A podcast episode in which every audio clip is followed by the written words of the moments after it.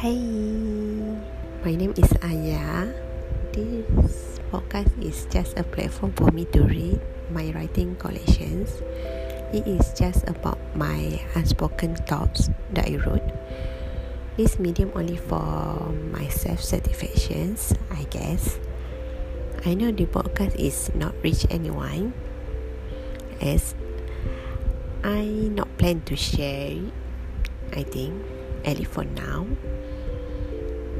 But if there is one single person in this world listen to this, I hope you can enjoy it. Finger crossed. bye bye.